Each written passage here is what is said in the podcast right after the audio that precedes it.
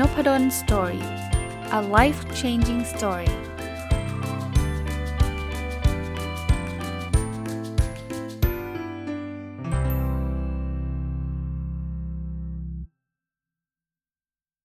สวัสดีครับ ยินดีต้อนรับเข้าสู่น p ด d o สตอรี่พอดแคสต์นะครับ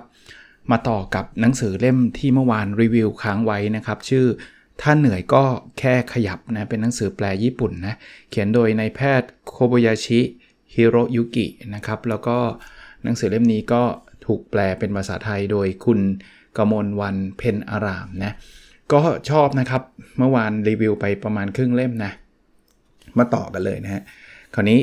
มาถึงบทที่เขาบอกว่าวิธีพักผ่อนที่ช่วยให้สดชื่นและหายเหนื่อยล้าได้ร้อยเปอร์เซ็นต์โอ้โห หลายคนเนี่ยช่วงโควิด หรือจริง ๆ ไม่ต้องช่วงโควิดอะช่วงไหนก็ตามเนี่ย เราก็จะมักจะเหนื่อยล้ากันอยู่นะครับเขาบอกว่าอย่างนี้ อันที่จริงเนี่ยเมื่อเทียบกับตอนที่ร่างกายมีอาการเหนื่อยล้าแล้วเนี่ยการขยับร่างกายเบาๆ ตั้งแต่ตอนที่เริ่มรู้สึกเครียดจะให้ผลลัพธ์ที่ดีกว่านะแปลว่าไม่ใช่ว่าไปวิ่งมาราธอนอะไรแบบนั้นเลยนะยิ่งเหนื่อยไปวิ่งมาราธอนเลยเขาบอกว่ายิ่งเหนื่อยต้องขยับ อันนั้นขยับมากไปนะแล้วก็ขยับเบาๆเนี่ยเดี๋ยวเดี๋ยวเขาจะพูดนะว่าเขาให้ทำอะไร แต่ว่าพอเราเริ่มเครียดไม่ต้องให้แบบเครียดหนักแล้วค่อยมาขยับนะเริ่มเครียดเนี่ยเริ่มขยับได้ละ เริ่มต้นครับ อันแรกเขาบอกว่าการยืดกล้ามเนื้อการยืดกล้ามเนื้อเนี่ยมันจะช่วยช่วยได้นะยืดยังไงเขาบอกว่าการยืดกล้ามเนื้อเนี่ยมันช่วยระบบประสาทอัตโนมัติ จะถูกปรับให้มีความสมดุล เมื่อวานนี้ได้รีวิวเรื่องระบบประสาทอัตโนมัติให้ฟังนะครับว่ามันมีซิมพาเทติกกับพาราซิมพาเทติกซึ่งมันควรจะทำงานดีทั้งคู่นะครับคราวนี้ก็ถ้าท่านยังไม่ได้ฟังก็กลับไปฟังก็ได้นะย้อนกลับไปฟังได้นะครับ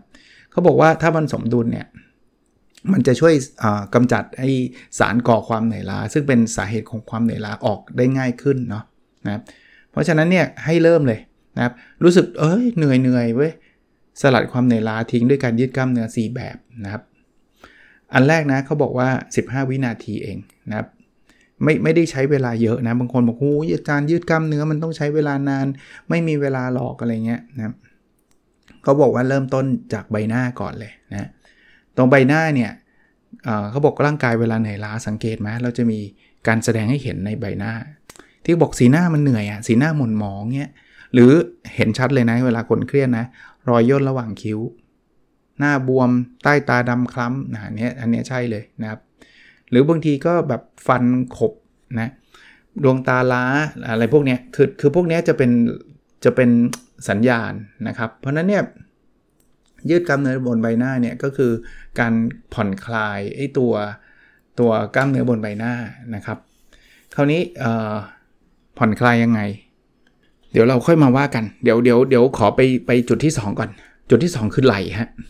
ไหลเนี่ยก็บอกว่าถ้าไหลและคอแข็งตึงเนี่ยเลือดจะไหลเวียนไม่ดีนะครับ เพราะนั้นเนี่ยก็ต้องอคลายกล้ามเนื้อตรงไหลนะเดี๋ยวเขาก็จะบอกบอกวิธีการคลายกล้ามเนื้อที่ไหลนะจุดที่ 3 คืออกครับ นะเขาบอกว่าก็เหมือนกันนะถ้ากล้ามเนื้อบริเวณนี้มันแข็งตึงเนี่ยเราจะหายใจตื้น หายใจตื้นคือมันไม่ได้ลึกอะ่ะนะแล้วก็จะรู้สึกอ่อนล้านะครับ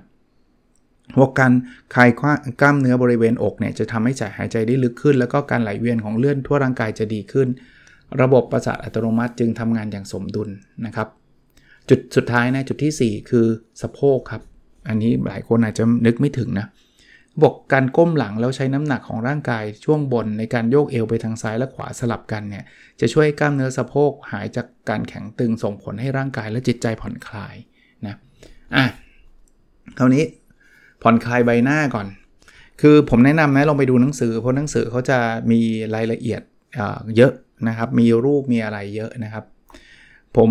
อาจอาจจะสรุปสั้น ๆ ให้ท่านพอจะเข้าใจนะครับ อย่างที่เมื่อกี้บอกว่า เเวลาเราเหนื่อยล้ามันจะมีรอยย่นระหว่างคิ้วเนาะนะครับเหมือนเราหน้าบึ้งอะนะครับหรือโกรธนะครับหรือเราขบฟันน่ะนะครับเวลาเราเครียดเราจะแบบเกรงขากันไกลอะนะครับหรือดวงตาล้าเนี่ยมันก็จะแบบตาแห้งเหนื่อยล้าอะไรอย่างเงี้ยนะอะเขาให้ทำงี้ครับอันแรกเขาเรียกว่าย่นใบหน้านะครับคือก่อนที่จะยืดกล้ามเนื้อให้สังเกตใบหน้าตัวเองประมาณ 5 วิก่อน ตรวจสอบว่านอกจากระหว่างคิ้วแล้วมีบริเวณไหนที่แข็งตึงมั่ง แล้วก็ย่นใบหน้าให้โดยจดจ่อบริเวณดวงตาและและและปากนะครับย่นคือมันแบบพยายามย่อใบหน้าลงมาแบบนั้นนะครับเขาบอกว่าให้นึกภาพว่าย่นส่วนต่างๆ เข้ามาตรงกลางใบหน้าลองทำดูนะครับ ขั้นตอนที่ 2 ผ่อนคลายไม่ใช่ย่นตลอดนะนะครับ ผ่อนคลายคือคลายใบหน้าที่ย่นไว้ก่อนหน้านี้เพื่อขจัดอาการแข็งตึง นี่ขนาดผม อัดพอดแคสต์นี่ผมทำตามนะ แล้วค่อยๆผ่อนคลายนะครับ ให้นึกภาพว่าค่อยๆ ยืดส่วนต่างๆ บนใบหน้าออกไปรอบด้าน โดยเน้นไปที่ทางหน้าผากนะครับ แล้วเวลาผ่อนคลายเนี่ยให้หายใจลึกๆ โดยหายใจเข้าทางจมูกและหายใจออกทางปาก 3 ครั้งนะครับ นี่ก็คืออการจัดการนะครับนะถ้าเป็นเรื่องการขบฟันนะขบฟันคือแบบเอาฟันมากัดเหมือนกัดฟันอะแบบนั้นนะ ขั้นตอนแรกนะครับ ตรวจสอบว่าตัวเองกดขบฟันหรือเปล่านะครับก่อนจะยืดกล้ามเนื้อให้สังเกตใบหน้าตัวเองประมาณ 5 วิเหมือนเดิมเลย แล้วตรวจสอบว่าเกรงบริเวณขากรรไกรหรือเปล่า ตรวจสอบว่ากำลังขบฟันหรือไม่ในขั้นตอนแรกเลยนะขั้นตอนที่ 2 นะครับ อ้าปากครับ โดยให้ฟันบนกับฟันล่างห่างกัน 1มิลลิเมตรคือบางทีขบฟันมันเครียดไง มันกัดฟันอยู่ใช่ไหม ก็อ้าปากขึ้นมานะครับ พออ้าปากให้ฟันบนฟันล่างห่างกันแล้วเนี่ย หายใจเข้าออกลึกๆนะครับ แล้วก็รับรู้ถึงความหนักของขากรรไกรล่าง พร้อมทั้งผ่อนคลายบริเวณปาก อ่านี่จะช่วยได้นะ ลองดูครับ ตาล้ามั่ง เอาดวงตามั่งนะ เขาบอกงี้ ขั้นตอนที่ 1 หลับตาพร้อมกับกรอกตาขึ้นข้างบน นี่ผมอ่านพอดคาสต์นี่ผมหลับตานะ กรอกตาขึ้นข้างบน หลับตาสบายๆนะครับ ให้นึกภาพว่ามองไปที่บริเวณเหนือหน้าผาก อ่า ลองดูนะฮะหายใจลึกๆ 3 ครั้ง ระหว่างที่กรอกตาขึ้นด้านบน แล้วค่อย ๆ ลืมตานะครับ ลองดูไม่ไม่เสียหายนะครับ มันไม่ได้ยากอะไรนะฮะอันนี้ก็เป็นการผ่อนคลายจุดที่ 1 ก็คือใบหน้า มาจุดที่ 2 ที่เมื่อกี้ผมเกริ่นให้ฟังนะครับ คือไหล่ครับไหล่แข็งเนี่ยเป็นกันเยอะเนาะนะขั้นตอนที่ 1เขาบอกว่าให้ยืดอกหลังที่คุ้มงอให้มันตรงซะเราชอบห่อไหล่แล้วบางทีทำคอมทำอะไรเนี่ย ยืดอกให้มันตรงนะยกไหล่ขึ้นตรงๆ ให้ไหล่อยู่ในระนาบเดียวกับติ่งหู ยกไหล่ขึ้นมานะ ให้มันอยู่กับติ่งหูนะหายใจเข้าระหว่างที่ยกไหล่ขึ้นนะเขาบอกว่าทำแบบนี้ไหล่ที่แข็งตึงเพราะความเหนื่อยล้าจะผ่อนคลายขึ้นส่งผลให้จิตใจปลอดโปร่งนี่คือขั้นตอนที่1นนะมาดูขั้นตอนที่ 2 ครับ ยกไหล่ไปด้านหลัง ระวังไม่ให้ไหล่งอมาด้านหน้านะครับ ยกไหล่ขึ้นพร้อมกับหมุนหัวไหล่ไปด้านหลัง พยายามให้ไหล่แตะไปทางด้านหลังลำตัวครับแบะออกไปฮะแล้วขั้นตอนที่3นะ หายใจออกพร้อมผ่อนคลายไหล หายใจเข้าในระหว่างที่ยกไหล่แล้วแบะไปด้านหลังใช่ไหมหายใจออกแล้วก็ผ่อนคลาย ผ่อนไหลออกมาไม่ใช่ยกตลอดเวลานะ ผ่อนไหลออกมา ก็บอกว่า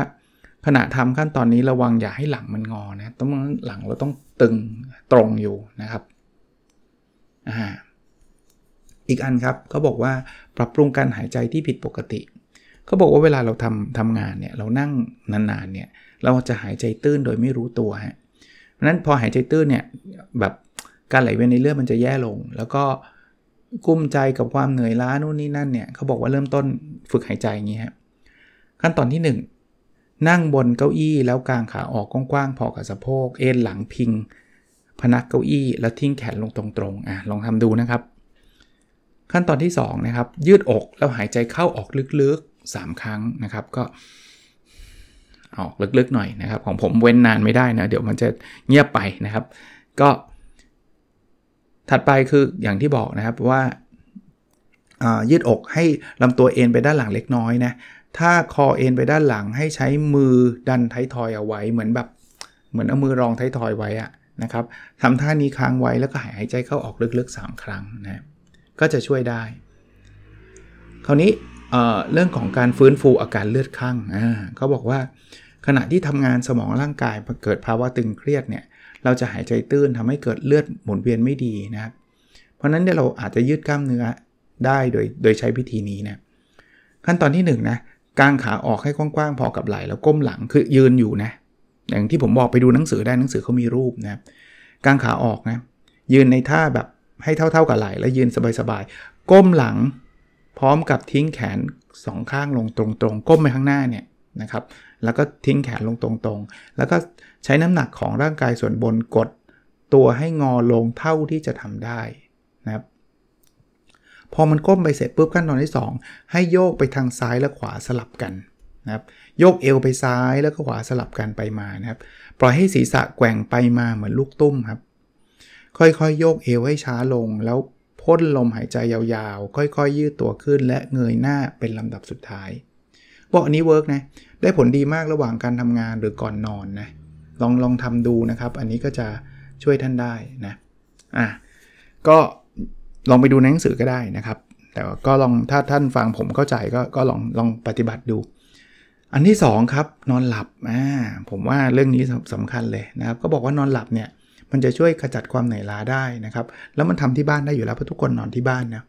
บอกการนอนอย่างมีคุณภาพเนี่ย จะเชื่อมโยงไปสู่การฟื้นฟูร่างกายและจิตใจจากความเหนื่อยล้าที่ไม่ดี เมื่อวันจำได้ใช่ไหมมีความเหนื่อยล้าที่ดี เหนื่อยแล้วเรารู้สึกอิ่มเอมใจ เช่นเล่นกีฬากับเพื่อนสนุกสนาน กับเหนื่อยที่แบบเครียด แล้วมันเซ็งมันไม่อยากทำอะไร อันนั้นเหนื่อยล้าที่ไม่ดีนะแบบที่2เนี่ยเขาเขาบอกหลายคนเนี่ยรู้สึกเหนื่อยแต่นอนไม่หลับนะครับ หรือบางคนเหนื่อย นอนแล้วนอนนานด้วยนะแต่ตื่นมาไม่หายเหนื่อยแฮะหรือหลับไม่ต่อเนื่องนะหลับเสร็จปุ๊บตีสองตีสามตื่นอีกแล้ว เขาเลยบอกว่าเอ้จริงๆนอนนานๆ ไม่ได้แปลว่านอนพอนะคุณต้องแยกระหว่างนอนนานกับนอนพอนะแล้วจริงๆ แล้วนอนนานๆแบบไม่ไม่ดีเนี่ยมันอาจจะเพิ่มความเสี่ยงที่สุขภาพกายหรือใจจะถูกทำลายด้วยนะการที่นอนนานๆแล้วรู้สึกปวดเมื่อยเนื้อตัวเนี่ยเป็นเพราะว่าการไม่ได้เคลื่อนไหวร่างกายเป็นเวลานานๆทำให้กล้ามเนื้อคลายตัวมากเกินไปครับ ในขณะที่หลอดเลือดเองก็ขยายตัวมากเกินไป การไหลเวียนของเลือดจึงจึงไม่ค่อยดีนะครับ แย่ลง ทำให้การลำเลียงสารอาหารและออกซิเจน เกิดการติดขัด เพราะนั้นไม่ใช่ว่ายิ่งนอนนานยิ่งดีนะเขาแนะนำงี้เขาบอกว่าเวลาทองของการนอนคือ 4 ชั่วโมงตั้งแต่ช่วง4ี่ทุ่มถึงตีสองครับเขาบอกแม้จะเข้าสู่วัยกลางคนแล้วเนี่ยโกรทฮอร์โมนยังหลั่งอยู่ตอนที่เรานอนหลับเพื่อซ่อมแซมส่วนที่สึกหรอนะแล้วฟื้นฟูร่างกายจากความเหนื่อยล้านะครับ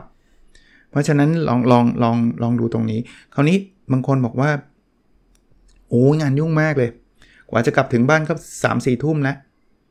คือเรานอนเร็วแบบนั้นไม่ได้หรอกนะเขาบอกว่าให้แนะเขาแนะนำงี้ครับ ให้นอนในช่วงเวลาทองสักชั่วโมงหนึ่งก็ยังดี สมมุติว่าไอ้ช่วงสี่ทุ่มถึงตีสองเนี่ยอย่างน้อยๆ นอนสักนิดนึง ร่างกายก็จะฟื้นฟู ให้มันแบบขึ้นมา แต่ผมว่าส่วนตัวนะอันนี้อันนี้อธิบายส่วนตัวผมสำหรับผมมายากถ้าเกิดนอนแล้วผมหลับยาว คือคือ แบบประมาณนอนสี่ทุ่มตื่นห้าทุ่มเงี้ยไม่เคยเจอนะครับคือคือถ้าจะหลับมันมันหลับยาวอะนะครับ แต่ผมก็ไม่ค่อยมีปัญหาเรื่องการนอนเท่าไหร่ซึ่งโชคดีมากๆนะครับ สิ่งที่ไม่ควรทำเลยครับ คือเข้าใกล้โทรศัพท์มือถือหรือจอคอมพิวเตอร์ก่อนนอน 2 ชั่วโมง อันเนี้ยแต่ก่อนนะไม่ได้ทำเลย แต่เดี๋ยวนี้มีบ้างยอมรับเลยสารภาพเลยว่ามีบ้าง ที่แบบบางทีติดพันดูไลน์ดู Facebook กับเพื่อนอะไรเงี้ยนะคุยกับเพื่อนในไลน์อะไรเงี้ย อารมณ์เนี้ยไม่ไม่ดีไม่ดีนะครับนะแต่แต่ผมก็พยายามจะสวิชมาหนังสือนะสิ่งสำคัญคือการการ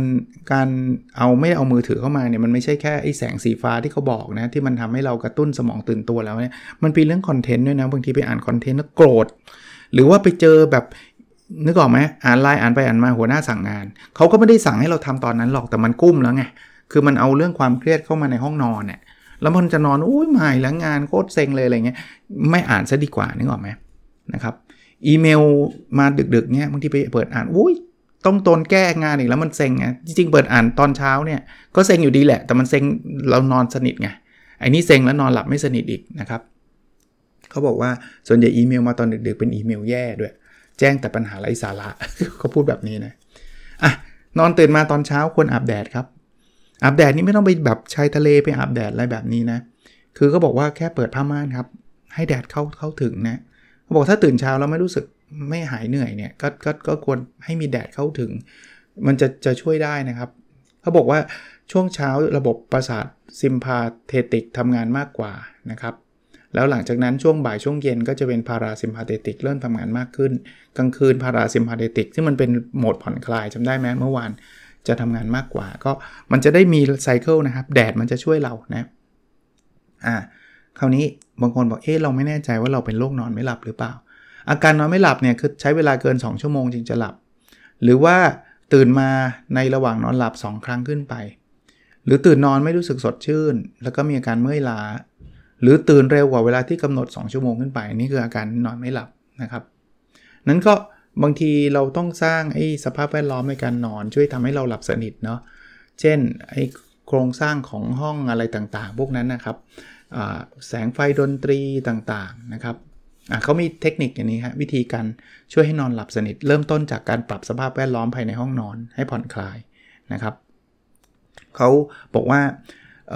บางทีมนุษย์เราเนี่ยจะรู้สึกกังวลเมื่ออยู่ในที่มืดสนิทเลยนะ จริงๆเนี่ยความมืดจะทำให้เราหลับสนิทนะ แต่พอมันมืดมากเนี่ยบางทีอาจจะทำให้เรานอนหลับยากเพราะเรากังวลเขาบอกว่าให้ใช้แสงทางอ้อมมีความนวลตาเป็นประโยชน์นะครับ อีกอย่างหนึ่งคือกำจัดปัจจัยที่ทำให้รู้สึกกังวลออกจากห้องนอนนะครับ เพราะฉะนั้นเนี่ยเขาบอกว่าแม้กระทั่งไอในกาปุกเนี่ยนะครับ คือมันช่วยกำจัดความกังวลว่าพรุ่งนี้อาจจะตื่นสาย เพราะฉะนั้นเนี่ยไม่ไม่ต้องกังวลว่าพรุ่งนี้เราจะตื่นไวไหมสายไหมอะไรเงี้ยก็ในกาปุกเข้ามาวางนะครับ โอเคนะครับ อันนี้ก็ก็จะช่วยได้ ถัดไปคือสวมชุดนอนที่ใส่สบายและไม่รัดแน่นนะครับเขาคนคนเขียนเป็นคุณหมอผู้ชายนะก็บอกว่าเขาก็ใส่กางเกงขาสั้นแบบหลวมๆนะครับถึงบอกกระตุกนิดเดียวก็หลุดแล้วมันมันสบายตัวนะผ้าปูที่นอนฟูกนอนและผ้าห่มเนี่ยให้เน้นเรื่องความสำคัญของผิวสัมผัสนะคือแต่ละคนชอบไม่เหมือนกันนะ่ะเอาแบบนอนแล้วแบบสบายๆลื่นๆ สบายๆอะไรแบบเนี้ยนะ อีกอันนึงคือดมกลิ่นหอมทำให้รู้สึกผ่อนคลายครับเขาบอกกลิ่นหอมจะทำให้รู้สึกเรารู้สึกสงบนะเพราะมันกระตุ้นระบบประสาทพาราซิมพาเตติกให้ทำงานมากขึ้น แต่สำหรับคนที่ขี้หนาวนะแนะนำให้ดมกลิ่นซิตรัสนะครับเพราะจะช่วยทำให้การไหลเวียนของเลือดดีขึ้นเอออันนี้ผมก็ไม่เคยลองนะครับ ก็สรุปนะ แสงทางอ้อมคือเปิดแบบแสงให้มันแบบนวลๆมันพืดสลัวสลัวอะไรเงี้ยนะครับ กลิ่นหอมนะครับ เเครื่องเสียงถ้าใครชอบนะฟังดนตรีคอเบาๆเนี่ยก็จะช่วยนะดนตรีคลาสสิกนะไม่ใช่ดนตรีร็อกอะไรแบบนั้นนะเสื้อนอนก็แบบเสื้อยืดคอกลมหลวมๆอย่าไปเสื้อรัดอะนะครับในกาปลุกเนี่ยก็จะช่วยทำให้เราสบายใจว่าได้ปลุกแน่แต่อย่าเอามือถือเข้ามานะครับนะเเครื่องนอนใช้ปลอกหมอนผ้าปู ที่นอนฟูกนอนที่แบบผิวสัมผัสที่เราชอบนะกางเกงนอนก็อย่าไปรัดช่วงเอวเลือดจะไหลเวียนไม่สะดวกนะครับ ก็ใส่กางเกงเขาบอกมีเชือกผูก หรือไม่ต้องใส่กางเกงชั้นในนะครับอะคราวนี้เขาบอกว่าเวลาที่จิตใจไม่สงบหงุดหงิดผิดหวังเนี่ยลองใช้เทคนิคนี้นะครับเทคนิคอันแรกนะเขียนความรู้สึกลงสมุดโน้ตตอนช่วงท้ายของวันนะครับที่เขาแนะนำคือเขียนบันทึกประจำวัน 3 บรรทัดครับนะ เขียนเรื่องที่เรารู้สึกแย่ที่สุดวันนี้นะครับ เรื่องอะไรก็ได้ หัวหน้ารับเรื่องร้องเรียนจากลูกค้าหงุดหงิดโมโหใส่เขียนเลย อันที่ 2 เรื่องที่ประทับใจที่สุดวันนี้นะเราอาจจะบอกว่าโดนหลังจากโดนหัวหน้าว่าปุ๊บเนี่ยรุ่นพี่ชงกาแฟมาให้ บอกเฮ้ยเป็นกำลังใจให้เหนื่อยแย่สินะเฮ้ยนิดดีที่สุดเลย อันที่ 3 เขียนเรื่องเป้าหมายของวันพรุ่งนี้พรุ่งนี้เราจะเอาใจใส่คนเราจะทำให้คนยิ้มไม่ได้อะไรเงี้ยนะครับ ก็ ลองดูนะครับ แต่ละคนมันก็มีความรู้สึกแย่ ความรู้สึกดีเป้าหมายของวันพรุ่งนี้นะครับเขาบอกว่าการเขียนเป้าหมายไว้อันสุดท้ายเนี่ยจะทำให้เราเนี่ยแบบจบวันโดยความรู้สึกปลอดโปร่ง แล้วมุ่งไปสู่อนาคตนะแต่อย่าไปโกหกความรู้สึกตัวเองนะรู้สึกแย่บอกดี อะไรเงี้ยอย่าอย่าไปอย่าไปแบบนั้นนะครับอันที่ 2 คือเมื่อรู้สึกเมื่อยล้าให้ดื่มชานมแล้วงีบหลับครับ เอออันนี้ผมไม่เคยลองนะเขาก็บอกว่า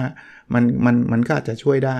ถ้ารู้สึกเหนื่อยล้าหรือง่วงนอนในระหว่างวันเนี่ยให้งีบสักครู่นะครับให้งีบสักครู่ตอนกลางวันนะก็ถ้าใครสามารถนอนได้ยิ่ง work from home อาจจะพอมีมีมีรูมมีจังหวะก็ได้นะ อันที่ 3 คือเมื่อรู้ว่าจิตใจไม่สงบต่อเนื่องหลายวันให้ผ่อนคลายโดยการหายใจแบบ 1 ต่อ 2 นะครับ คือเวลาคนมีความเครียดมากมายทุกวันเนี่ยจะหายใจตื้นและถี่นะครับ 1 ต่อ 2 เนี่ย หายใจแบบนี้ครับ หายใจเข้าทางจมูก 3-4 วิ แล้วก็ห่อปากแล้วค่อยๆ หายใจออกทางปากเนี่ย6-8วิทำซ้ำตามขั้นตอนข้างต้นประมาณ 5-7 ครั้ง ลองดูนะครับ ลองดู มันก็จะช่วยให้เราแบบดีขึ้นนะครับ เทคนิคถัดไปครับ เริ่มต้นวันใหม่สดใส ด้วยการจัดตู้เสื้อผ้าครับ เขาบอกว่าถ้าเราไม่จัดนะ บางทีเราขึ้นมาเนี่ย เราต้องเลือกแล้ว จะ A B หรือ C D นะครับพอมันเลือกปุ๊บมันจะเริ่มมีความเครียดโดยที่ไม่ไม่จำเป็นนะ เพราะฉะนั้นเนี่ยเขาจะเซตเลยว่าเข้ามาปุ๊บเนี่ยฉันจะใส่เสื้อสีขาวอย่างเดียว หรือนึกนึกถึง Mark Zuckerberg มันจะมีเสื้อชุดเดียวหรืออะไรแบบนี้อารมณ์แบบนี้เขาก็บอกว่าการจัดตู้เสื้อผ้าที่มันแบบเราไม่ต้องมานั่งคิดอะว่าวันนี้จะใส่เสื้อสีอะไรเข้ากับกางเกงตัวไหน เขาบอกช่วยได้นะนะครับ เพราะนั้นเนี่ยเขาก็บอกว่าการทำแบบเนี้ยจะเป็นการแบ่งแยกปัญหาที่ต้องขบคิดกับปัญหาที่ไม่ต้องขบคิด และจัดการได้เองโดยอัตโนมัติออกกันอย่างชัดเจน พูดง่ายๆพยายามลดการตัดสินใจลงนะครับ บางคนก็บอกแหมนิดเดียวเอง แต่เชื่อไหมฮะว่าบางทีนิดเดียวหลาย ๆ อันน่ยมันลาได้นะนะครับอะมาเทคนิคถัดไปครับเขาบอกว่าถ้าเหนื่อยสุดๆ รู้สึกเหนื่อยล้าสุดๆ ให้แงนหน้ามองฟ้าแล้วพูดกับตัวเองว่าช่างมันเถอะนะเขาบอกเวลาเราเหนื่อยล้ามากเนี่ยรู้สึกหดหู่เนี่ยเราจะงอตัวฮะแล้วก้มหน้าลงอัตโนมัติ พอก้มหน้าลงต่ำเนี่ยเขาบอกทางเดินหายใจจะถูกกดทับจนตีบลงฮะเพราะนั้นการหายใจจึงตื้นขึ้นแล้วมันไม่ดี ส่งผลให้ระบบประสาทอัตโนมัติเสียความสมดุลเงยหน้าครับ มองฟ้าเลยท้องฟ้าสีน้ำเงินเข้มเลย มีเมฆหางเครื่องบินด้วยพระพระอาทิตย์สวยจังอะไรเงี้ยทดลองดูได้นะครับ ก็หนังสือเล่มนี้พูดถึงเรื่องของการเปลี่ยนจังหวะชีวิตเรื่องของการแบบปรับเวลาตัวเองเหนื่อยจะทำไงให้หายเนาะบทสุดท้ายเนี่ยเขาก็สรุปบอกว่าถ้าเป็นไปได้นะ ลองตื่นตีห้าทุกเช้า โดยกำหนดว่าจะทำได้ในสัปดาห์นี้นะครับ หนังสือเขาเป็นของญี่ปุ่นเขาบอกว่าแวะสารเจ้าแถวบ้านก่อนไปทำงานตลอด 1 สัปดาห์ลองดู เพลิดเพลินกับอาหารกลางวันที่อยากกินโดยไม่สนใจเรื่องราคาตลอด 1 สัปดาห์ หรือลองไปทำงานและกลับบ้านโดยใช้สถานีอื่น หรือเส้นทางที่ต่างไปจากเดิมตลอด 1 สัปดาห์ คือเปลี่ยนวิถีชีวิตเราใหม่ๆอะนะครับในสัปดาห์นี้ลองทดลองดูสัก 7 วันนี่แหละนะครับเขาบอกว่าคนเขียนเนี่ยเขาได้สัมผัสผลดีของการตื่นเช้าตอนล่วงเข้าสู่วัย 50 แล้วเนาะ เขาจะนอนเร็วขึ้นกว่าเดิม 1 ชั่วโมง แล้วก็ตื่นเช้ากว่าเดิม 1 ชั่วโมงนะครับเขาก็พบว่าเออมันมีอะไรดีๆ ขึ้นนะบอก24 ชั่วโมงของแต่ละคนนั้นช้าเร็วไม่เท่ากันขึ้นอยู่กับวิธีการใช้นะเมื่ออารมณ์ไม่ดีเนี่ยสิ่งสำคัญคือการกระทำตอนนั้นนะครับเขาบอกว่าสิ่งที่อยากให้ใส่ใจควบคู่คือตอนที่เราอารมณ์ไม่ดีเราเราทำอะไรไปนะครับสิ่งสำคัญที่ช่วยให้ตัดสินใจได้อย่างเด็ดขาดคือการพูดคุยกับตัวเองนะ ว่าเราเป็นยังไงทำไมมันถึงเป็นแบบนี้นะในการหลีกหนีจากความเหนื่อยล้าที่ไม่ดีเนี่ยอย่ารอให้ร่างกายและจิตใจฟื้นฟูสภาพเอง คุณต้องลงมือทำอะไรสักอย่าง เพื่อสร้างจุดเริ่มต้นในการเปลี่ยนแปลง อีกเรื่องคือเขาบอกรอยยิ้มครับ มันคือทำให้อรอยยิ้มของคุณเนี่ยคือสิ่งที่ทำให้เหล่าคนสำคัญของคุณแข็งแรงนั้นเขาบอกถ้าแพทย์ยิ้มเก่งเนี่ยคนไข้จะหายป่วยเร็วขึ้น เพราะนั้นเราก็พยายามยิ้มไว้นะ นะอย่างน้อยๆ คนรอบข้างเราก็จะดีขึ้นนะครับ แล้วก็เมื่อขจัดความเหนื่อยล้าแล้วเนี่ยชีวิตของเราก็จะเปลี่ยนแปลงไปนะก็เป็นหนังสือที่ดีนะครับเล่าให้ฟังนิดนึงว่าเอ๊ะใครมาเขียนเนี่ยคนนี้เขาเป็นนายแพทย์นะนายแพทย์โคบายาชิฮิโรยุกิเนี่ยเกิดเมืองไซตามะปี 1960 เป็นปัจจุบันเป็นอาจารย์ประจำคณะแพทยศาสตร์ มหาวิทยาลัยจุนเทนโด และเป็นผู้เชี่ยวชาญด้านเวชศาสตร์การกีฬาที่ได้รับการยอมรับจากสมาคมกีฬาแห่งประเทศญี่ปุ่นเนาะ แล้วก็เป็นผู้บุกเบิกงานวิจัยด้านระบบประสาทอัตโนมัติ ให้คำแนะนำพัฒนาศักยภาพกับเหล่านักกีฬาอาชีพศิลปินนะครับ แล้วก็เป็นผู้เชี่ยวชาญด้านลำไส้ด้วยนะ ก่อตั้งแผนกท้องผูกแห่งแรกของญี่ปุ่นที่มหาลัยจุนเทนโด แล้วก็ทำพวกอาหารโดยวัตถุดิบที่ช่วยปรับสภาพภายในลำไส้ การยืดกล้ามเนื้อเพื่อปรับสภาพภายในลำไส้ แล้วก็เขียนหนังสือหลายเล่มนะครับ เช่น นอกจากเล่มนี้ก็คือทำไมสิ่งนี้ดีต่อสุขภาพอะไรเงี้ยนะครับ ก็หนังสือเล่มนี้ใครอยากไปหาอ่านดูนะ ถ้าเหนื่อยก็แค่ขยับนะนายแพทย์โคบายาชิฮิโรยุกินะครับเป็นคนเขียนหนังสือเป็นแปลนะครับมาจากภาษาญี่ปุ่น คนแปลคือคุณกมลวันเพนอารามนะครับหวังว่าจะเป็นประโยชน์นะครับสำหรับการรีวิวตอนนี้ แล้วก็ก่อนก่อนหน้านี้สำหรับหนังสือเล่มนี้นะครับ แล้วเราพบกันในวิดีโอถัดไปครับ สวัสดีครับ